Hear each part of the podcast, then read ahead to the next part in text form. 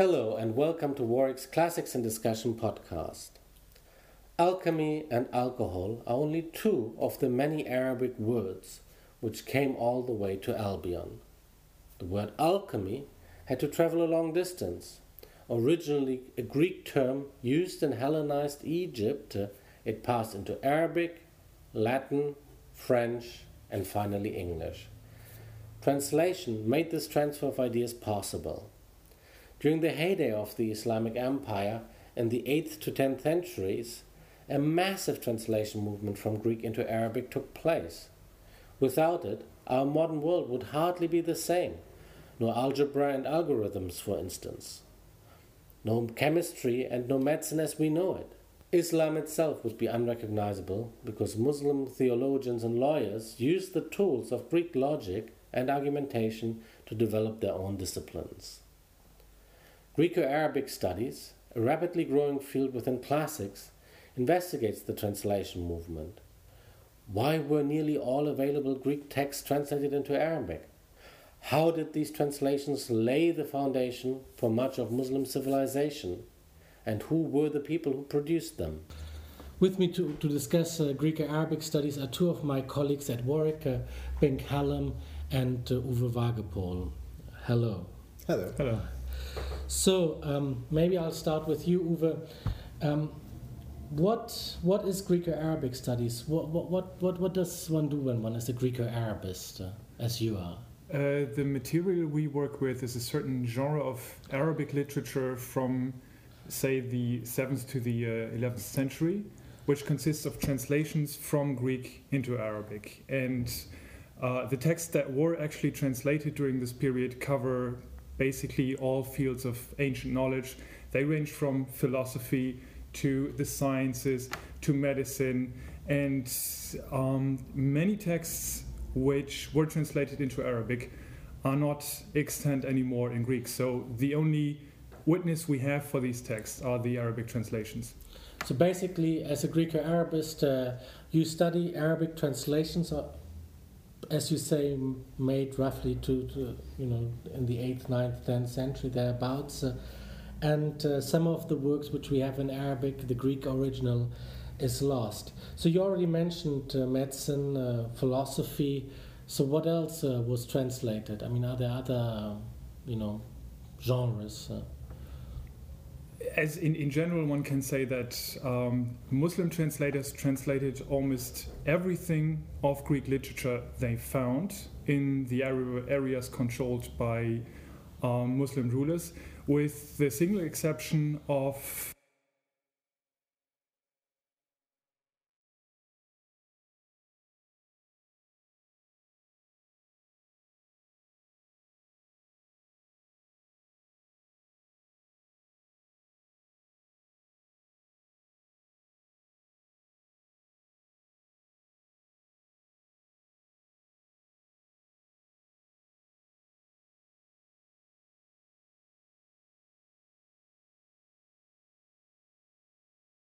of, of literature such as, such as uh, poetry or epics. They seem to have ignored that most of the time. Uwe has just told us that uh, medicine, philosophy was translated in other texts, uh, everything apart from literature. But who were the people who translated all these texts and why did they do it? Bink. Uh. Um, well, we don't know uh, the names and personalities of, of the earliest translators although it seems fairly certain that they were the majority of them were, were Christians for, from the various Christian communities uh, within the Islamic world. Um, some of them were fairly high up in the church. We get names of, of, of, bishops, for example, who, who did translations, but these seem to be mostly on a sort of ad hoc basis. Um, later on in the 9th century, we know that um, translation schools started, or groups of translators came together. Um, the most famous name amongst these is Hunayn ibn Ishaq, who uh, worked in Baghdad in the early to mid 9th century. Yeah, I think it's uh, 806 uh, till 873 uh, or 75. There are different uh, different death dates. Uh, so we have Christians who who do most of the translations, but. Um, um, Why? I mean, why? Why do they do it? What's what's the motivation? Well, the, I mean, first of all, they were able to, seeing as their liturgical language was, was Greek, so they had a knowledge of, of Greek. Um, if they were educated, if well educated as, as they must have been, um, then they would have been educated in Greek and uh, to read literary Greek, not just the Greek dialects that were spoken in the Islamic world. And of course, they were um, literate and educated um, in Arabic as well.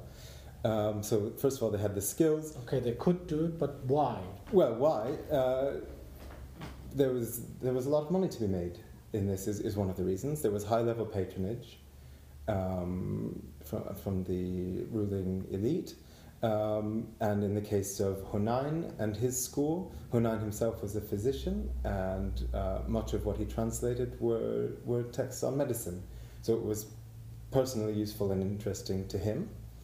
Um, and that on the flip side of that, it also meant that his uh, practical working knowledge of medicine um, allowed him to understand points in, in medical texts that would be very obscure to non practitioners. And we have these uh, Christians uh, who translate huge amounts of material from um, Greek into Arabic, and uh, they are motivated often by mammon, so to speak. They want to make uh, the quick buck. Uh, we hear about I doubt it was quite. quick buck. well, they wanted to make money in any case, or at least uh, we hear about very high fees being paid for these uh, translations. Uh, so we have set the scene, so to speak. We know what was translated and we know who did it. Let's come a bit more to uh, two topics um, on which uh, the, both Uwe and uh, you are experts. One is medicine, the other is alchemy. I start with medicine. How did uh, the translation of medical texts work, um, and why was it important in the Islamic world? Um, now, f- some of the translators actually were practitioners themselves, so they were physicians, and like Hunayn. uh, like Hunayn, for instance, and and people in his circle. And uh, apart from their own involvement, there was definitely a market for a certain kind of medical knowledge. There was a marketplace for this kind of knowledge, which means there were physicians. Of course, there was already a class of physicians. Um, some of whom improved their knowledge by accessing texts that others didn't know about. So, of course, their their value in the market rose because they knew more. They they were better able to um, recognize certain illnesses, treat certain illnesses. So, by accessing translated Greek knowledge, they were able to serve their customers better than before, or serve their patients better than before that was certainly one important motivation for translating medical material. And this, this translation process lasted for a long time. So we find most of the more important Greek writings on medicine translated at some point or another in these two, three hundred years. Yeah, um, as I understand it, I mean the the um, theoretical or the uh, you know like philosophical background to, to medicine in the Islamic world is really taken from the Greeks. Yes, the, this idea of human pathology, you know, black bile, yellow bile, phlegm and blood, uh, the four humors making up health, uh, and their imbalance making up um, or resulting in disease. Uh, so this was something which. Um, pervaded uh, Islamic medicine and uh, had a lasting impact. So on the one hand, obviously, we have this tradition, you know, like uh, knowledge which is translated, acquired, which gives you maybe an edge in the marketplace.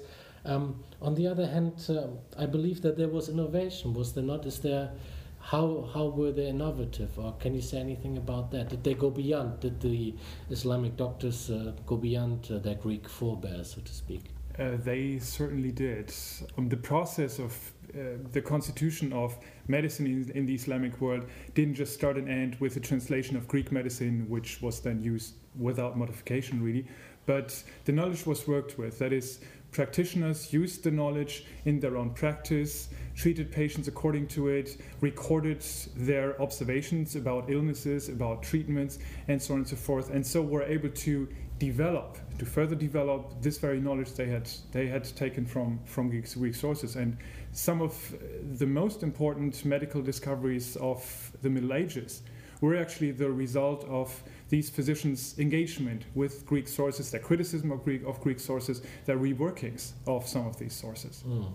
Yeah, I mean, one example which is often quoted in this area is, uh, you know, Arazi, for instance, uh, you know, distinguishing between smallpox and measles. Uh, but there are other other examples. New instruments have been discovered by Azahrawi. As you know, Arazi is a physician in the late 9th, early 10th century. Azahrawi, year, around the year 1000 in Muslim Spain. And there are many other uh, areas of innovation where, where Muslim physicians go beyond the Greek past. Uh, let's come to the subject uh, of alchemy. I mean, I believe even the word alchemy is an Arabic word, or like chemistry. The modern word chemistry is a is, a, is an Arabic word, word is it well, not? It, it, I mean, it, it's uh, indicative of the fact that the art of alchemy passed from the Greek-speaking world into the Arabic-speaking world, because the it's composed of two parts. So we have the al at the beginning, being the the um, Arabic definite article the, and the kimia in Arabic coming from the Greek humeia, which uh, has a number of possible meanings. The most likely one being that it derives from the Greek verb cheo, which means to smelt metal or to melt metal from uh, metal or from from rocks. Um, so this perhaps meant the, the art of, of smelting or, or, or dealing with molten metals. Um, and, and, then this was Arabicized, and we get it as, as alchemy, from which we also get the word chemistry. So basically, uh, it's a Greek word. Uh, I always thought it was humia, but that's not true. So basically, it doesn't have to do with humus, with uh, juice. Uh. No, uh, th- that's another possibility. Mm. But, but I mean, anyhow, that... be that as it may, we have a Greek word which passes into Arabic, and then from Arabic it passes probably via Latin into our modern uh, languages. and right. uh, so the word kind of um, probably traces uh, um, the path of the knowledge which went with it. How did uh, alchemy, or how, how was Greek, Greek alchemy important, or how did it develop uh, in well, the Arab world? in the Arab, well, first of all, Greek alchemy is, is, is kind of interesting because it, it seems that it was mostly practiced in those parts of the Greek speaking world that, that came under uh, Muslim rule. So in um, Alexandria and in fact all of Egypt, down, down into south, into upper Egypt, um, possibly across um, the, the, the Near East and certainly in Byzantium. Um, and it, it was amongst the earliest things to, uh, amongst the earliest types of work to be translated into Arabic uh, certainly amongst um, in sort of semi-legendary sources, it's claimed that, that, that it, was, it was amongst the very earliest things to be translated into Arabic. So um, people started by tra- so what you're saying is the first thing Muslim translated from Greek into Arabic were alchemical texts. This, there, there is certainly a legend that an Arabic legend that states that the truth of that matter is, is mm. uncertain, and that, that in, in fact those translations are said to be dated um, to the to the early to mid 7th century, which is a bit early, earlier than what we'd expect from the Greco Arabic translation movement. Um, but be that as it may, certainly a large number of, of alchemical texts were translated, many more truly uh, true, authentic translations from the Greek exist in Arabic than they do now in the Greek. So, so, so what, you, what, you're saying so is basically, so if I understand you correctly, we only have these Greek texts in Arabic translation. We don't have the Greek any longer. No, we have a very small yeah. corpus of the Greek texts extant so, in Greek. So but they, have, were, so they were taken up um, early by the same sort. We get the same sort of names uh, of people interested in the alchemical texts as we do in in the medical texts. Um, Al-Razi, for example. So this is just, you like to say it clearly, this is Abu Bakr Muhammad ibn Zakaria Al-Razi, who lived... Uh, or who dies in 925 and you know, like was one of the major clinicians and alchemist also hmm. of the medieval Islamic world. So, so, not only did he receive the um, Greek medical knowledge and and expand upon it and and take use it to to boost his own practices. Uh, his clinical practices, but he took the alchemical knowledge, which was mostly uncodified and was a sort of mishmash, in the Greek sources anyway, of, of myths and legends, of uh, chemical practices, recipes, um, all sorts of things. And he extracted the physical theory and codified it. He was one of the, um, the first people to codify uh, minerals. He's, a, he's well known as a mineralogist.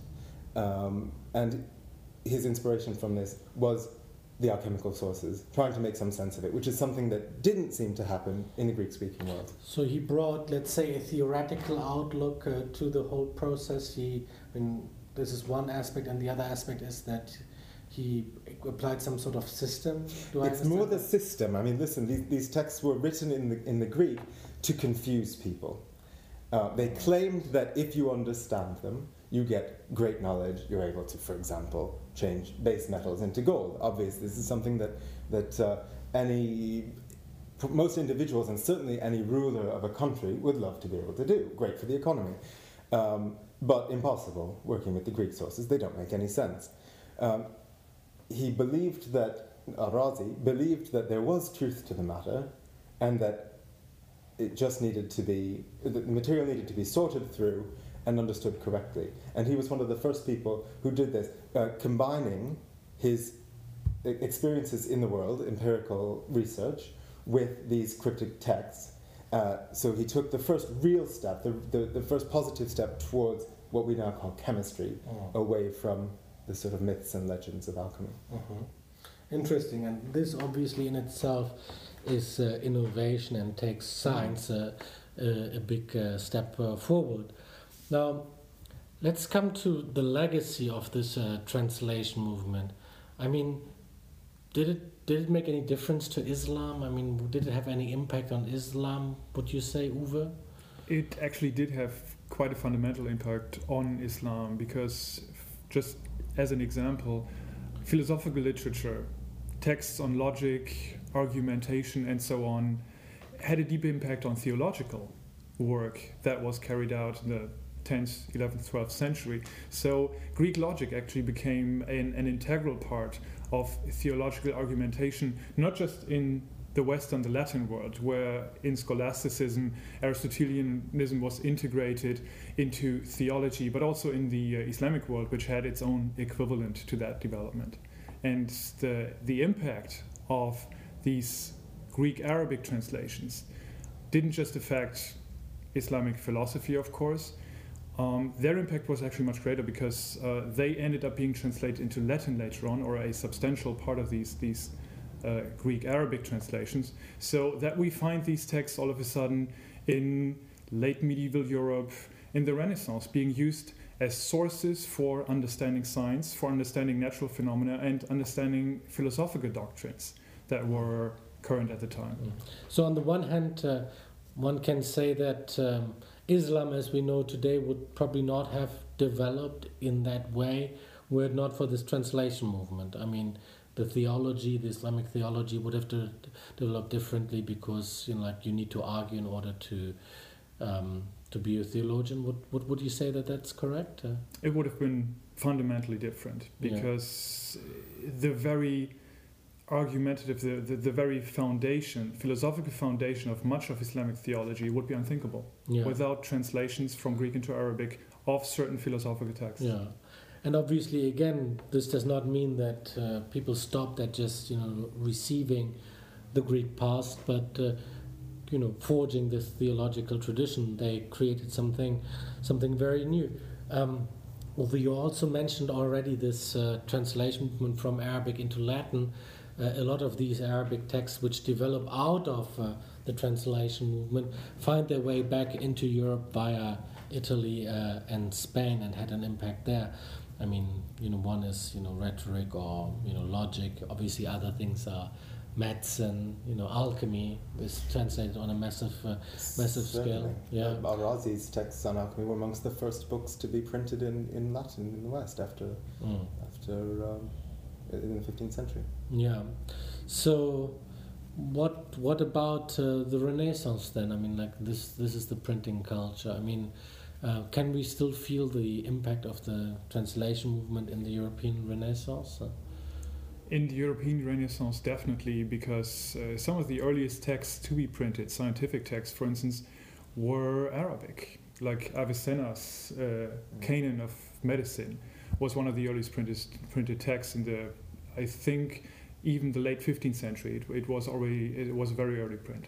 So these texts were actually then used as school texts for quite some time to come. The same for certain philosophical texts. For instance, the commentaries of Averroes. They were used